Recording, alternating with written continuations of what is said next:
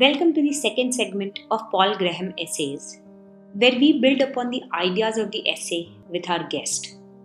Vivek Khare is the kind of investor each startup would like on its board. With his broad range of skills and experience of having mentored hundreds of founders, Vivek brings the unique vantage point that lets the tier 1 cities of India see the potential in Bharat.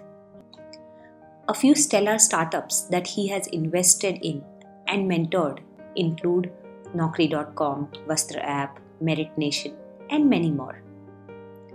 Vivek is also a lead investor on LetsVenture and has closed many deals on that platform. And today he joins us to discuss Paul's essay, Do Things That Don't Scale. For after all, Vivek is an expert at helping startups scale. So, without much ado, let's hear Vivek could you please tell us about yourself, the work that you're doing, and how you provide this supervision to startups that they so desperately need? So I ended up joining uh, FIITJEE, which was into a test prep space. I joined more as a serendipity because they were paying extremely good money for uh, to their faculties. So I thought that I'll be able to earn my pocket money and i joined them as faculty and very quickly realized that uh, you know they had all the problems of a startup. I mean, there was everything to be done from operations to sales to marketing to, you know, everything. And I ended up getting sucked into all of them and moved away from uh, teaching to basically marketing slash sales. We didn't used to call it sales, we used to call it counseling. But at the end of the day, it was a sales function. And I handled that for uh, four, five years. And we saw really crazy growth. Uh, in those uh, six, seven years. We, when I joined, there were 80 students, and by the time I left uh, in 99, we had more than 27,000 enrollments. We started with three or four faculty members, and by the time I left, there were more than 200. So, right off the college, I got to work for a startup which saw a hockey stick growth. I didn't kind of realize that that I was part of this, you know, blitz uh, scaling, but that's what I was uh, lucky to have witnessed right off after college. And then I joined in 99, I joined Naukri.com. And if somebody asks me why I did that, I have absolutely no idea. I mean, I took a life risk because I felt that this is an idea whose time had come. Though at that point of time, there were only 24,000 net connections in India.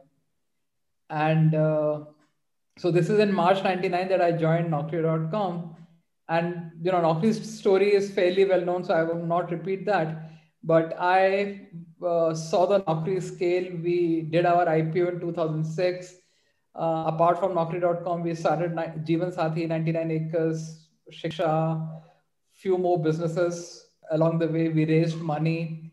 We gave exit to our investors. So, you know, that, that was again a very, very exciting journey. And again, a blitz uh, scaling that I saw there.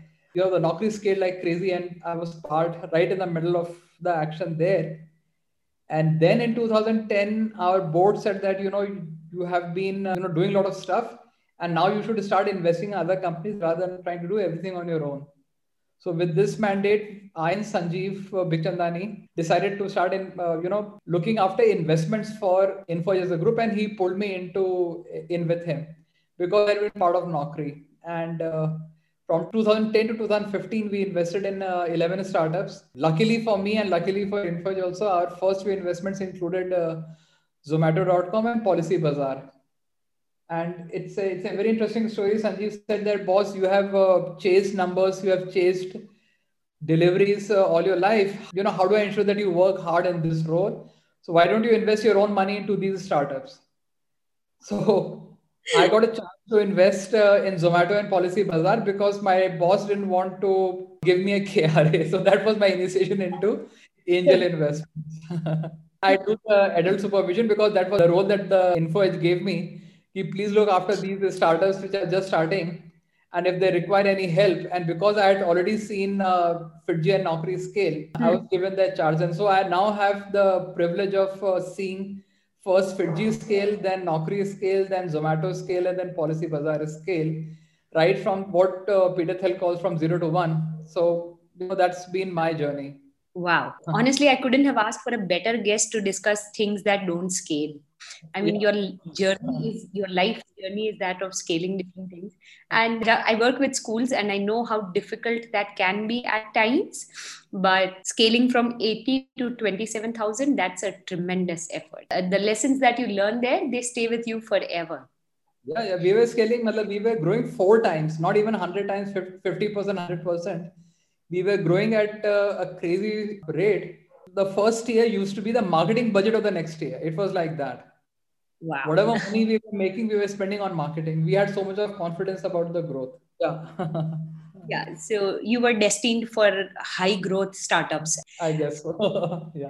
Oh, I was very lucky. That's that's the way I that. I have the gratitude that I got a chance to you know see the scaling of these uh, startups true. And luck always is a function of hard work. But moving to the essay and what paul discussed the first thing that he begins with is talking about the Collison installation where he says that you know hmm. i'm not going to send you a link where you install something but give me your laptop and i'll install it for you sort of a thing. So that go getter attitude is something that gets a lot of startups begin their journey and all. Have you in your career come across certain examples where startups have done this, or you in your own life uh, have experienced it, where the growth has been pushed forward by these small little measures? So, my thesis is that you have an idea. Hmm. And with that idea, you create a POC. You have a proof of concept.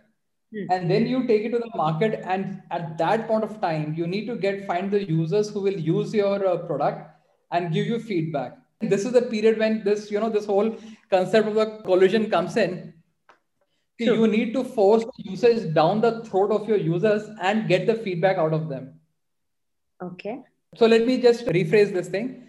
See as a startup you are creating a new product or a new service. Absolutely. All your customers will have a way of doing that thing in their life anyway. Hmm.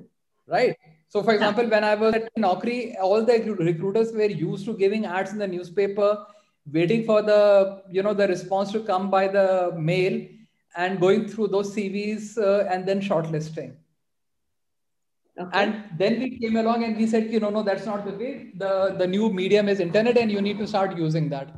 So you won't believe it. At the early stage at Naukri, we used to you know go to our uh, clients who were the consultants and the recruiters ask them to fill the physical paper form you tell us what your requirements are. So they would you know tell you okay this is the job this is a job description this is our you know candidate profile that we want this is the salary that they will get. And we would on the client's behalf come and fill up the job all right we used to get the response and we would insist that there will be a BCC to us also. So we used to know at any given point of time for a specific job listing on Naukri, what is the response which had come. And all of that through email. And, and all of that through email. That is very, very early days. I'm talking about 99, 2000. So I just wanted to understand that. So Naukri.com definitely is an example a lot of our listeners and startup founders would take more seriously. Think of it tracking hundreds of emails and seeing which job posting has received how many applications. It's a nightmare. Just to think about it today seems like a mind boggling task. Yeah, but you have to understand when we started, the number of people who had access to the internet were only 24,000 in whole of India. You know, the first set of consultants who came to us were the consultants who were placing people for Y2K problem in US. They were very happy with our services because they were a natural selection. Only people who had access to the internet and had access to an email were responding and they were looking only for those people.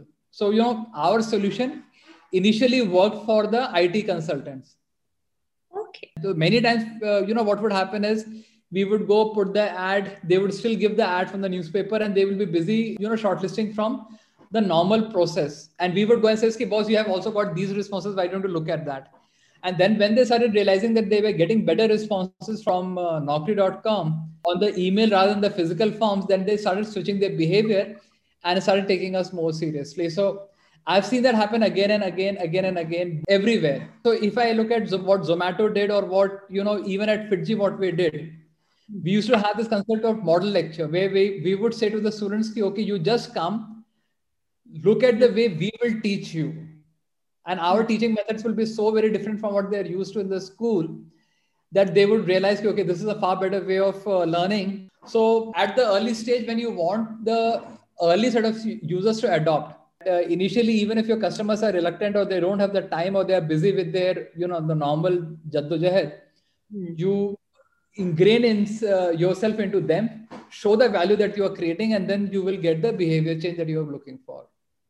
Absolutely. What a wonderful point. User behavior needs to be tweaked. And as you rightly pointed out they have been getting things done without your so-called app which means yeah, they are yeah. so accustomed to their view their way of way working doing things. Yeah, yeah, yeah. that uh, in order to shift that will require tremendous effort from you as the founder. So i'll give you one more example which may be very relevant here. Uh, one of our first big clients used to be lg okay.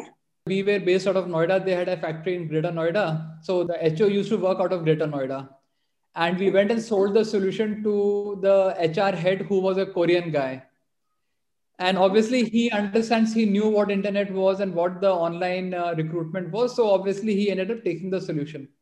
Hmm. but recruiters at that point of time were used to you know giving ad in the Ascent newspaper waiting for 15 20 days getting the response then somebody would do and do the you know shortlisting. And that's the way they were used to work. And by the time you know we had also had launched our application tracking system Mm-hmm. And we never waited for them to post the job. If they gave an ad in the newspaper, we would just take that ad and mm-hmm. post it also on the Naukri. Okay. And you know, nobody was logging into the ATS and to check the responses. So I remember I went to the recruiter and said, Tell me, have you been able to close this position or not? So she said, huh. No, no, they're still waiting for the responses. I said, What kind of people you require? Huh you know they were doing lateral hiring so she gave me the list of two or three competitions and they said you know we have to hire people with seven eight years experience from these companies. Okay. And in front of her i went and you know did that search showed her that there were 40 such resumes and you know her literally her jaw dropped. She said i can't believe that there are so many people have already applied and we don't even know. She immediately you know uh, just went ahead and said ki sabka print out de do and that's the end. After that they never gave an ad in the newspaper. News- Absolutely. I mean, imagine the plight of waiting for those responses while they're already there in the inbox. So, had I not taken the initiative, uh, we would have never got that behavior change. So true. And now that person, once that that HR manager is recruited, she becomes your salesperson. She becomes exactly. the ambassador. Yeah, yeah. So, so you know, one thing which we did at Naukri was that so we knew okay, we were selling to the HR, but our user, the guy who was using with the recruiters, you know every recruiter will have a different login and they will have to create the profile. So hmm. understand this. So there was a one general account for lg but for every recruiter there was a sub account and with every sub account there was an email id and there was a phone number. So you know we used to call up the users and say ki boss you just tell me ki what is the mandate you are working for and we will set up everything for you. Absolutely. That level level um, yeah that level of uh, uh, hand holding and uh, customization we used to do. And therefore all the recruiters got so hooked to using us that when they shifted the jobs they said ki boss unless you have the naukri subscription i can't deliver. So you know the most of our sales happened simply because we trained the recruiters so well that they they just could not work without us. And that is one of the biggest reasons for the success of naukri that the recruiter community just adopted us uh, wholeheartedly. Absolutely. And even today it remains a trailblazing space. Like uh, naukri.com rules the industry by far even today i think. Yeah, yeah. Um, true. Now moving forward you just spoke about customers and being uh, customer centric and all of that. It is true that uh, in the essay also paul talks about customer service and its importance and how it permeates into the company culture I'm sure most of the startups today pay extreme importance to it, but to many, there it still remains elusive, right? Certain yeah. startups even today don't understand the value of what you said, going out and reaching to that person and saying that, you know, this is how it works, etc., etc. So, how does a startup or how does a founder establish this culture of customer service? Because what you do in the beginning years sort of stays forever. Yeah, that creates the foundation. Yeah. It does create the foundation. I, th- I think that's a very important point. And I'll tell you, if you're doing a startup, whatever your product or whatever your service, there are alternatives to it. You have competition. So the only way you will win against your competition or the only way you'll get the behavior change if your solution or the product is 10 times better than what they are doing currently. That's the only way the change will happen. And the real uh, barometer of that are you 10x better or not is what I call the customer delight. So, so the point is that if you're solving a real pain point for the customer, and because of that, the customer is delighted not uh, okay not happy but delighted that's when you have the recipe for success so a you need to understand ki what is the exact pain point and is your product or uh, solution exactly solving that or not if it is solving there's a high chance that in spite of all the bugs and the incompleteness and you know you, there is ton of other uh, bells and whistles which have to come they will uh, you know adopt your solution. So i've seen that with naukri. We had the one of the most horrible ui uh, it was very very difficult to use. The site was slow. Site used to crash like crazy.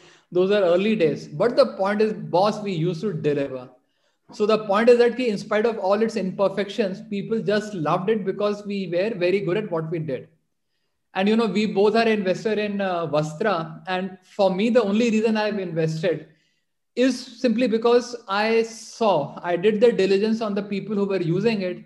And compared to the way they were doing it earlier and what you know vastra allows them to do today it is such a marked difference that the adoption of vastra is given. I'd been working with vikas who's the founder of uh, vastra. And i'd been telling him you will not go beyond uh, surat and ahmedabad till you know you have solved every bit of it. You are very confident that all your customers are extremely happy with you. Whatever bugs are there whatever they need you first mother your test bed is your karam bhumi is going to be surat till you perfect that. Once you do that then you know the world will open up. There are like 30 40 such centers as surat which are textile hub in india so that's the reason i'm saying if he does a good job in surat the kind of market that he has is immense and that's the reason i invested in him Absolutely. And for our listeners, uh, we would just want to talk about Vastra app. It's an app for the textile market players and traders. And I and Vivek both are co-investors in it. However, uh, what he mentioned is true. The level of dedication that the team has and the way they recruit their users, it is tremendous. But this is not about Vastra, so we'll probably move forward from there. And this brings me to the next part, which really helps me uh, stitch this together. Is one of the things Paul mentions is also called fire, where he says that you have to keep your initial days centered. What you just mentioned, yeah, Ahmedabad yeah. and Surat, focus on just two geographies and kind of solve the all the problems you can for those people. And that will help you scale so much better as you move forward. And this works for most startups and all that.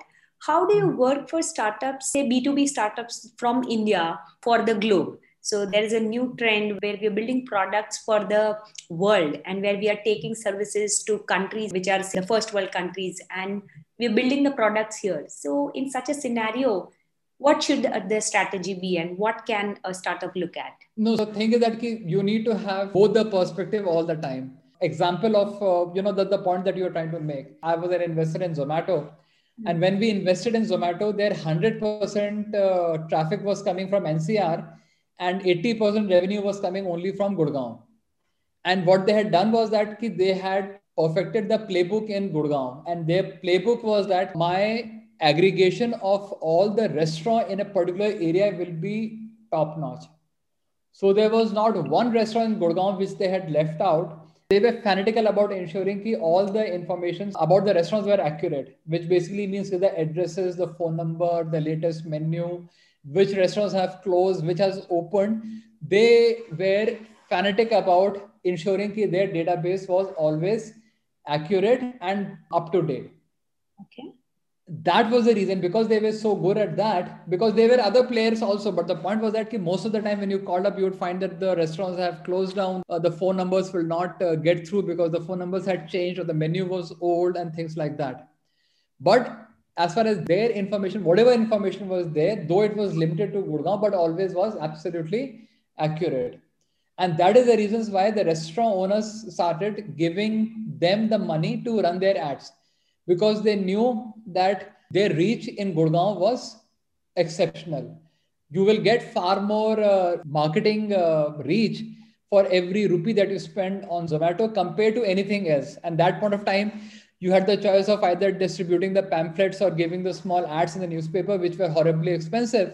So compared to that, uh, Zomato was much, much cheaper, was much more uh, focused because they had traffic only from Gurgaon. And the thing is that you will immediately know that this particular response or this order had come from Zomato because they were routing the calls through their number. Again, the same funda which we are talking about, ki keep the fire at a concentrated space. And when they came to us, they were like, we now know ki what works. If you give us the money, we can go to the whole of Delhi, which was like South Delhi, West Delhi, North Delhi, Noida, Faridabad, Ghaziabad. So that's what we have been able to do in uh, Gurgaon. We can very easily replicate in all these five or six markets. Therefore, we can grow five times in NCR itself. And once we have done NCR, we can go to Bombay, Bangalore, Calcutta.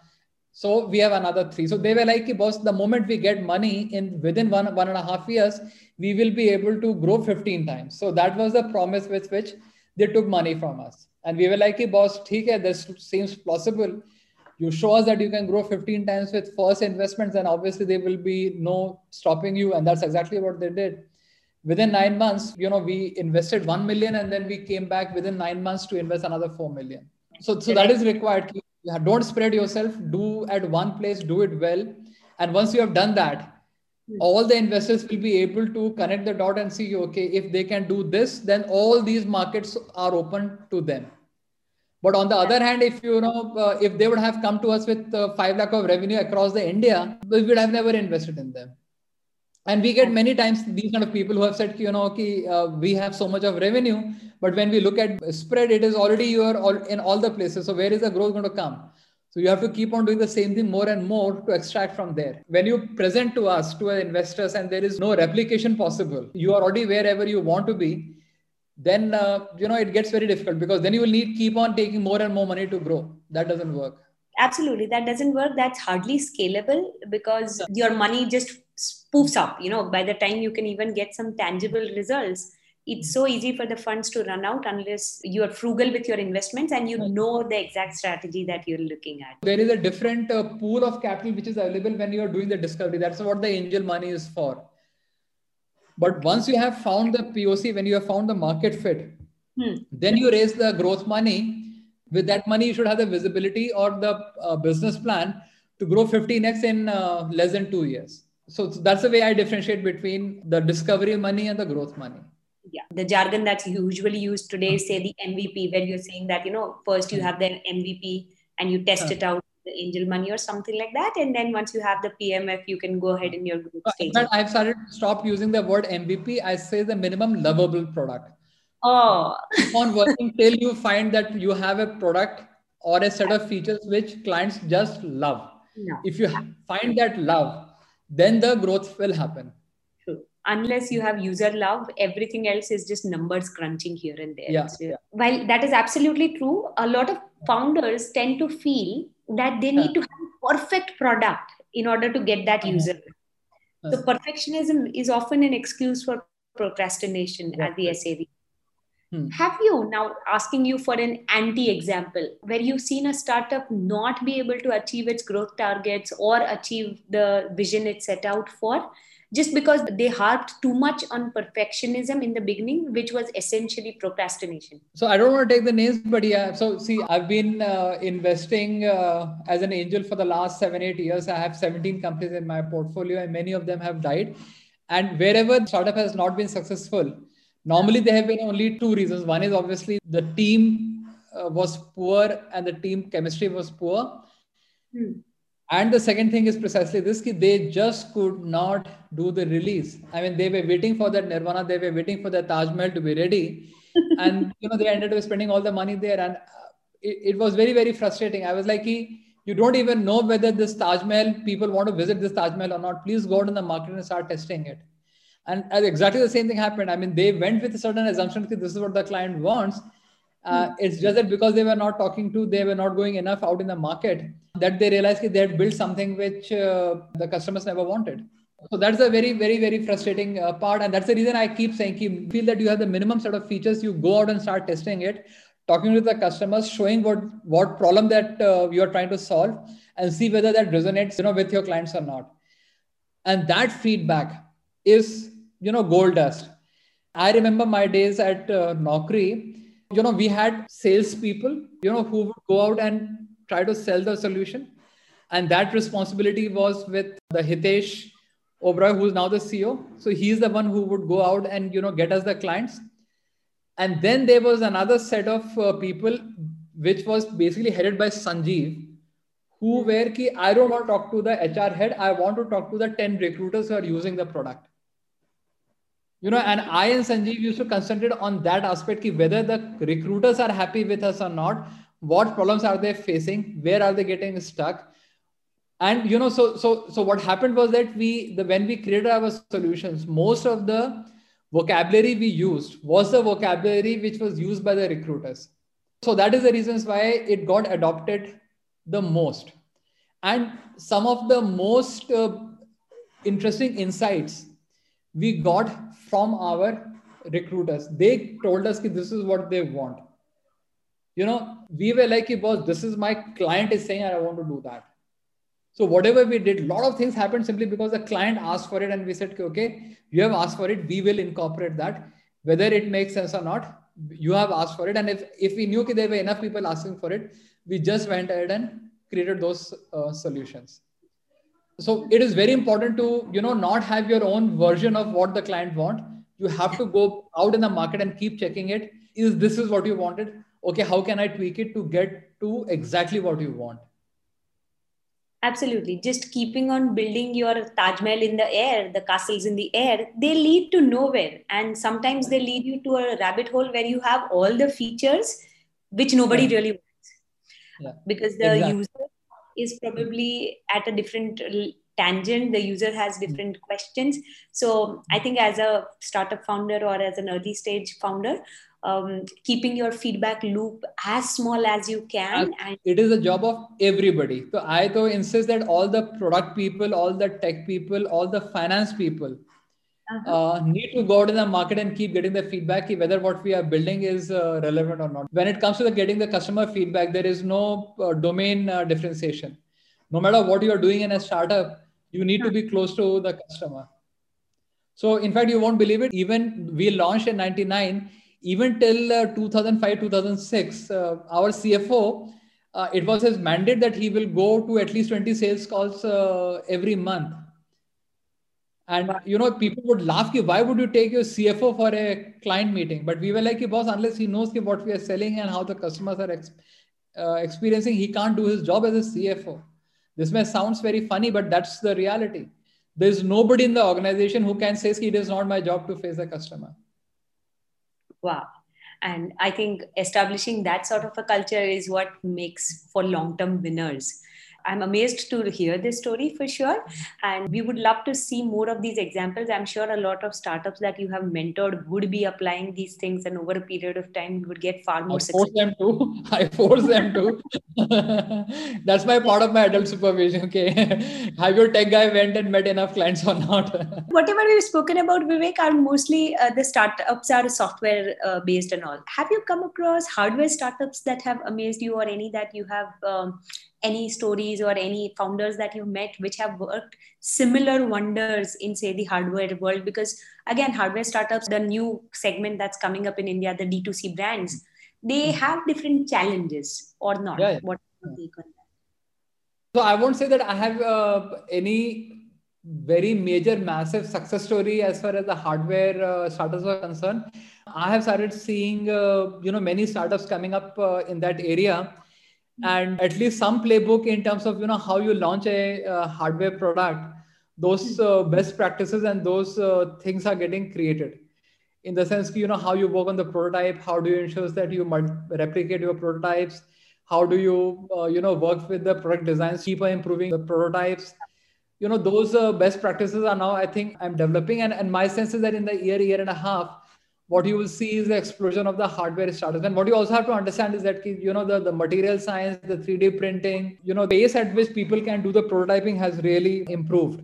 And the kind of tools which are now available, the kind of design philosophies which are coming in is really, really amazing. and I think we are slightly behind, but uh, I'm very confident. I'm very optimistic that uh, the next wave of innovations will be in the hardware space. In fact, as we speak, uh, I'm mentoring two or three of uh, hardware uh, startups, uh, but they're still very, very early and they're still trying to kind of uh, work towards their prototypes.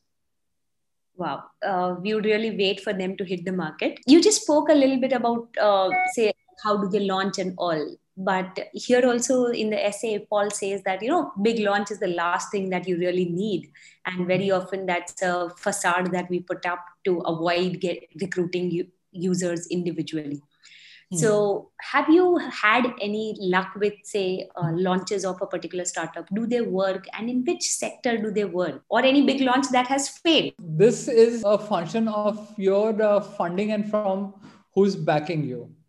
Okay. The reason i'm saying this is because see sometimes what happens is when what you are saying that i'm going to create something which has not been done before and my method of my product or my service is going to be complete fresh new start. Then you cannot have a big bang uh, launch kind of thing. That is a recipe for disaster because by definition what you are trying to do nobody is aware of and therefore uh, you know you will have to go incrementally. You'll have to find your early adopters try your product. If they are happy and they give the feedback and then you can feel okay if i have the enough money and i you know do it with a bank then i can you know cross the challenge. I don't think i can think of any startup which have been able to have success by a big bang. But you know otherwise i mean the thing is anything which is backed by the big money. If if you're part of a big corporate and you uh, do a launch uh, you have the resources then that it will work. Uh, the way i see it is that if you are confident that there is a market you are not worried about the adoption and you are only uh, worried about the marketing, then you can do a big bang uh, with enough testing, enough uh, resources. For me, the startup by definition is somebody who wants to do something when you don't have the resources. How do you hustle your, yourself to a success? Big bang is possible only once you have enough backing and enough uh, capital to do that. Because you can't fail, you need to do enough testing, you need to be very sure of adoption so all that homework has to go before you do a big bang. So I'll give an example. When we were doing Naukri and you know we had been uh, we we were at it from 98 uh, 98 99 2000 and then when the first internet uh, bubble happened hmm. at that point of time many job sites came up. Hmm. they had received massive amount of funding because by the time Naukri was successful uh, we had the visibility and the people were sure ki there is enough market for online recruitment so when they came, you know, I remember a particular competition of us who came and gave four page ad in Times of India. And uh, that is the time when India Pakistan had a series in Sharjah and they gave uh, their ad in that series. And, you know, we, uh, through our sources, tried to find out how much they would have spent uh, in uh, launch. And we were aghast because they would have spent three or four times of our annual revenue. Wow so they had spent that kind of money only in the launch. Wow. I'm sure that startup doesn't exist anymore. They were very, very smart. They had a better product than we had, but it's just that they spent so much money. They, they were bleeding so much. They were never able to uh, get the follow up funding. And while we were very, very prudent and, you know, we were uh, break even, so we survived the burst, they could not survive the burst. But had they survived the burst, maybe it would have been a totally different uh, history. It is just that because we didn't spend that kind of money, uh, we survived the dot com bust. Wow. Lots to unpack here. And one thing I realized is that money can't help you cross the chasm. And yeah. uh, probably the big bang launches and all are backed by high big corporates. And when you have a product that's sort of tested out, even after that, big bang launches tend to fail unless yeah. you are in the market of luxury goods and all that then that's yeah. a different thing altogether another thing i realized is that startups and companies have been funding cricket and matches the startups sponsoring the ipl is not new probably yeah uh, great insight in that. Yeah, but I would say see, the companies which are funding, uh, you know, when they're sponsoring the IPLs, believe me, they're no longer a startup. So, so for me, the startup is still such time that you are doing the discovery and you know the, the adoption is there. But once you have figured out ki what will work and you have got your series c series d hmm. and then you are marketing to get the users then you are like a normal any other corporate there's no difference between you and any other so zomato for me is no longer a startup zomato used to be a startup uh, you know from 2010 uh, uh, to 2013 14 but for the last six, seven years, if somebody says that they are a startup, I don't agree with that. They have all the resources that they want, the kind of money that they have. So they may be losing money, but there is no dearth of the people who are ready to, to bankroll them. Absolutely. So I think that is very, very important to understand that key, what kind of backers you have. And the moment you have a proven product which the customers love and the investors are ready to uh, bankroll you, you no longer are a startup. True. A startup's journey changes, and uh, after a while, it faces a different set of problems that the founder will have to deal with. Yeah. So tell me that is that, one to one journey. That is not zero to one journey. Huh? Yeah, and you mentioned zero to one again. That is one of the pivotal books that helped us at Amara Ventures dive into angel investing to begin with. And one last question, Vivek, for you. So, what exactly do you look for in a founder? We've spoken a lot about companies and startups, but you're also an angel investor and you mentor a lot of them. So, what kind of traits do you look for in a founder? And what mental models do you work with when you're evaluating a founder for any particular deal?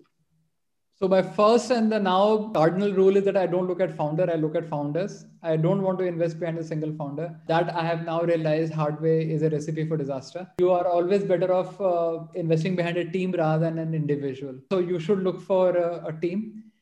Uh, that is one thing. And secondly, as I said, keep my thesis is that you know for you to to create value, it take ten years. There's hmm. nothing which is going to happen in a hurry so uh, it's very important that you place yourself ki what will be the world like uh, in 10 years. And you need to have your vision you need to have your thinking you need to have your bets around ki how the behavior or what technology changes will happen which will shape the world 10 year hence. And you take the bet according to that. So for me the important thing is that the people should be trying to solve not today's problem but tomorrow's problem I joined Naukri in 99 when the internet was just started happening in India. There were only 24,000 connections. We were on the mercy of the BSNL as far as the internet was concerned. By the time, you know, the net happened, we were there to capitalize on that. And uh, same is true for Zomato. When Zomato started, you won't believe it, at that point of time, there was no smartphone. Today, people can't imagine Zomato without the app. But the fact of the matter is that both Zomato and Ola, when they started their journey, there was no visibility, there was no concept of an app. They started off trying to solve the problem. And then because they started early and the technology happened, which was basically the maps and the smartphones and the payment, they, they were able to ride all of that. So the point I'm trying to make here is that you need to look at what is happening today. So the way the content, way the AI ML is happening today, the way the payments, logistics, all of that, you know, that those technologies are coming, which is going to completely revolutionized the way things are done. So, you know, in 99, it was like you take any business, include internet, and you had a new business. Okay, so that's the way, you know, the make uh, make my trip got created, or that's the way the India Mart got created, or that's the way Naukri got created. They were businesses which, you know, with internet transformed them. Again, I go back to Vastra, they understand the friction in the business. They are using these new technologies and they will get the adoption because of the, of the delight factor, the wow factor, because their way of doing things will be so far superior to where they are being done right now that they will get the adoption. So place yourself how the world will be in 2025, 2030, and then take your bet today. That's what I do. There are three things. One is the team, whether they have the vision, whether I'm aligned with their vision or not, and the kind of problem that I'm trying to solve. Is that problem large enough or and will that adoption happen or not? Okay. So that's the way I look at it. I put myself in the future, bring extrapolate it and मतलब वही जो जैसे कहते हैं कि net present value of that problem today and based on that I invest. wow. So you essentially look for teams who can uh, who can look at the problems of present, but also have the vision for the future. I'm not interested in the people who are saying that today people have this problem. No, that वो जो है वो दस साल पहले कोई जो है उस उस स्पेस को ले चुका होगा Today, somebody says, I want to get into food delivery or I want to get into recruitment. I'm sorry. Those you should have started working 10 years back. And that's something the technology happens to catch up, as you mentioned, that, you know, uh, very often yeah, once you start solving problems, technology catches up, but you should be clear about the value proposition that you offer. So, for example, in EduTech, according to me, the next uh, uh revolution will be holograms when the teachers would you know will come physically in front of you. So now once the holograms and you've started seeing those you know the early prototype of that technology coming. And now imagine ki if you have the holograms how everything will change how education will change how entertainment will change how meetings will change.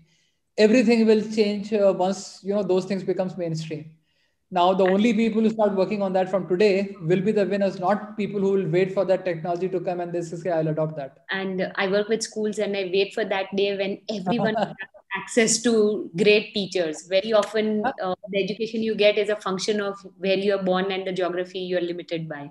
Yeah, yeah. that has to change. That will completely change yeah. The technology will completely democratize education. That is already started happening to a great extent and will happen more and more. True. And with that we come to an end of the essay and discussion of it but i have a few rapid fire questions for you vivek if you have time. Sure. Okay. An anti portfolio company of yours that you can talk about. Big basket. I went and met abhinav thrice. I was very very keen that my company invest but we decided to let it go. Another was Policy Bazaar, but uh, for me as an angel, but luckily I got a chance to participate in them in through secondary. Wow. Cryptocurrency, according to you, is the future. It is. It's an idea whose time has come, and it's an idea who which cannot be stopped. Will happen, and the people will be surprised by how quickly it will get adopted. Oh wow! Okay. If you had to pass out of college in 2021 instead of the 90s that you passed out in, you would want to work in which field and as what? Huh, so that's a good one. So what I've realized is that, and that's an advice for everybody who is right now in college, that don't rush into one particular field. Try out various things.